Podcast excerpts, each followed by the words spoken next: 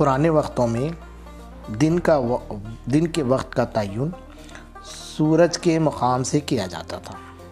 اسی طرح رات کا وقت معلوم کرنے کے لیے ستاروں کی چال کا سہارا لیا جاتا تھا۔ وقت کو ناپنے کے لیے ہم گھڑی کا استعمال کرتے ہیں۔ ایک زمانے میں گھڑیاں جیب میں رکھی جاتی تھیں، اب موبائل فون میں گھڑی آ جانے کی وجہ سے لوگ ہاتھ گھڑیوں کا استعمال بھی کم کرنے لگے ہیں، بس موبائل فون میں وقت دیکھ لیتے ہیں۔ اگر کچھ لوگ ایسی جگہ پہنچ جائیں جہاں کسی کے پاس وقت دیکھنے کا آلہ نہ ہو تو وہاں وقت کیسے معلوم کیا جائے گا؟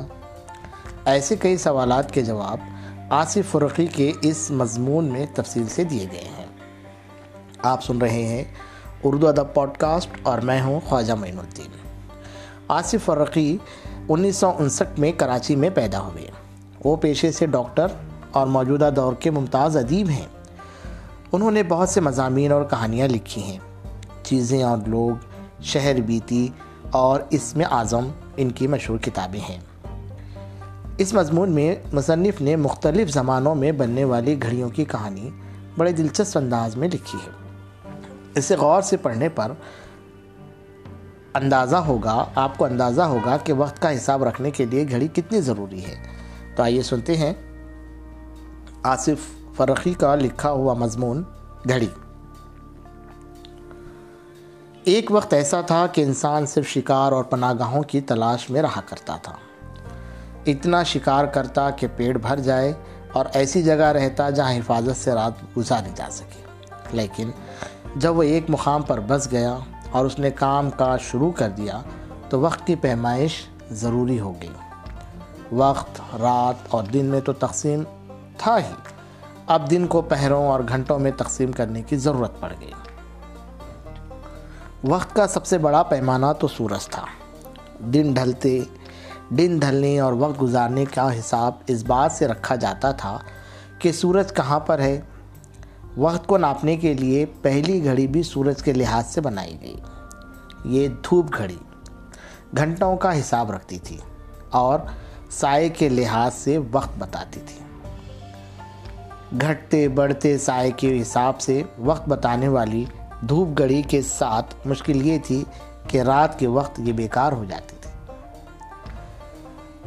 جن دنوں بادلوں کی وجہ سے سورج نہ دکھائی دیتا تو دھوپ گھڑی بھی رک جاتی، اس لیے لوگوں نے وقت کی پیمائش کے دوسرے طریقے ڈھونڈنا شروع کر دیے۔ قدیم یونان اور روم میں آبی گھڑی بہت مقبول تھی۔ یہ گھڑی کیا تھی؟ ایک برتن تھا، پانی کی نان بھر کر اس میں ایک ایسا کٹورا رکھ دیتے تھے جس کی پیندی میں ایک بہت چھوٹا سا سوراخ ہوتا تھا۔ پانی اس سوراخ سے آہستہ آہستہ کٹورے میں چڑھتا رہتا۔ جب کٹورا بھر کر ڈوب جاتا تو لوگ سمجھ لیتے کہ 1 گھنٹہ پورا ہو گیا۔ اس کے بعد شمع گھڑی کا رواج ہوا۔ یہ موم بتی تھی جس پر مخصوص فاصلے پر نشانات لگے ہوتے تھے۔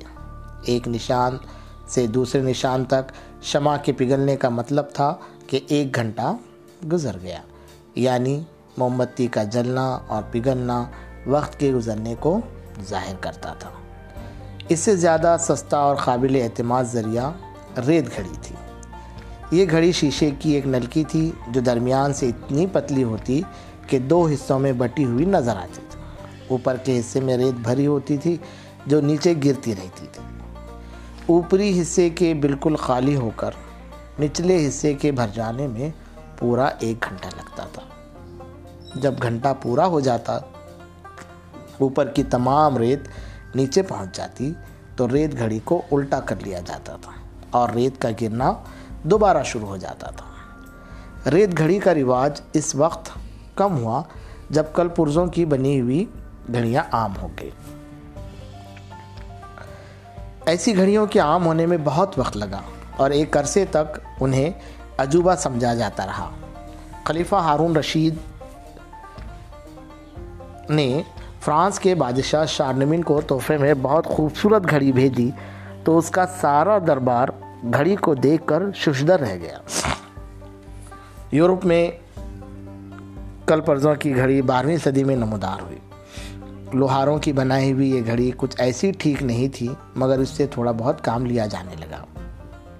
1306 میں اٹلی کے شہر ملان میں پہلی مرتبہ گھنٹے کی ٹن ٹن سنائی دی تو اسے بڑا اہم واقعہ سمجھا گیا۔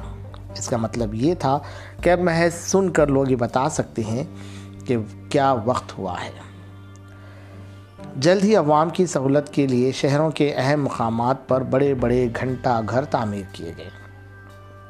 بعض شہروں میں جو گھنٹہ گھر بنائے گئے وہ فن تعمیر اور ماہرانہ کاریگری کا اعلیٰ نمونہ تھے۔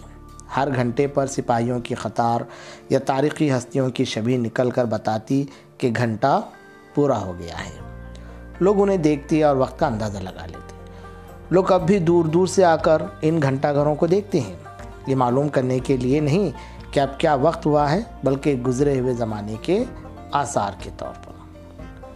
لوہاروں نے ابتدا میں جو گھڑیاں بنائی تھیں وہ بڑی اور بھاری تھی اور پہیوں کے گرد گھومنے والے وزن سے چلتی تھی۔ ان کو بہتر بنانے کے لیے کام ہوتا رہا۔ بھاری وزن کے لیے اسپرنگ استعمال ہوا تو گھڑی کا چھوٹا کرنا ممکن ہو گیا۔ پینڈولم لگائے گئے تو گھڑی کی رفتار بہتر ہو گئی اور منٹ بتانے والی چھوٹی سوئی کے اضافے سے اب گھڑیاں گھنٹوں کا حساب رکھنے کی بجائے منٹ کا حساب رکھنے لگیں۔ گھنٹوں کی بجائے چھوٹی گھڑیاں بننے لگیں اور ان کا سنبھالنا آسان ہو گیا تو ان کا استعمال بھی بڑھ گیا۔ اب ہر شخص چاہتا تھا کہ اس کے گھر کے دیوار پر ایک گھڑی ضرور لٹک رہی ہو۔ اس طرح گھڑی سازی اہم پیشہ بن گئی۔ پہلی باقاعدہ گھڑی جرمنی کے ایک قفل ساز نے 1500 سن کے لگ بھگ بنائی۔ یہ گھڑی کالر کی بیضوی شکل کی تھی اور گلے میں ہار کی طرح پہنی جاتی تھی یا کالر کے گرد لٹکائی جاتی تھی۔ اس گھڑی نے جلد ہی ایک زیور کی صورت اختیار کر لی۔ مشہور اور معروف سنار اور دستکار ان گھڑیوں کو طرح طرح کے نمونے میں بناتے اور سونے چاندی کے کام پر جواہر جڑتے۔ یہ گھڑی کیا تھی؟ فن پارہ تھی، اور ایسی گھڑی کا مالک ہونا بہت بڑی بات تھی۔ جن لوگوں کی طبیعت میں دکھاوا ہوتا وہ ایک ہی وقت میں کئی گھڑیاں پہنتے۔ گھڑیاں الگ الگ شکلوں کی ہوتی ہوں گی، مگر ان سب میں وقت ایک ہی ہوتا۔ ایک گھڑی بنانے کے لیے ایک ماہر اور ہنرمند کا کاریگر کو بہت وقت درکار ہوتا تھا۔ صنعت کی ترقی کی بدولت یہ ممکن ہوا کہ اتنی قیمت کی گھڑیاں بننے لگیں کہ ایک عام آدمی کی دسترس میں ہوں۔ گھڑی زیور کی بجائے ضرورت کی چیز بن گئی، مگر پھر بھی گھڑی بہت قیمتی ملکیت سمجھی جاتی تھی۔ سونے کی زنجیر سے لٹکی ہوئی، ڈبیا کی طرح کھلنے والی اور چابی سے چلنے والی جیسی گھڑیاں اب سے تھوڑے عرصے پہلے تک اعلیٰ لباس کا حصہ سمجھی جاتی تھیں۔ اب گھڑیاں جیبوں سے نکل کر کلائی پر آ گئی ہیں، یعنی اب وقت ہمارے ہاتھوں میں ہے۔ وقت کے ہاتھ میں آیا، طرح طرح کی گھڑیاں سامنے آ گئیں، بغیر چابی کے چلنے والی، اندھیرے میں چمکنے والی، پانی سے خراب نہ ہونے والی اور چوٹ سہار جانے والی گھڑیاں اب عام ہیں۔ آج کی گھڑیاں دیکھنے میں سبک بھی نظر آتی ہیں اور وقت کی پیمائش میں اتنی حساس ہیں کہ سیکنڈ کے حصے کا بھی حساب رکھتی ہیں۔ دھوپ گھڑی سے کلائی گھڑی تک آنے میں بہت وقت لگا ہے۔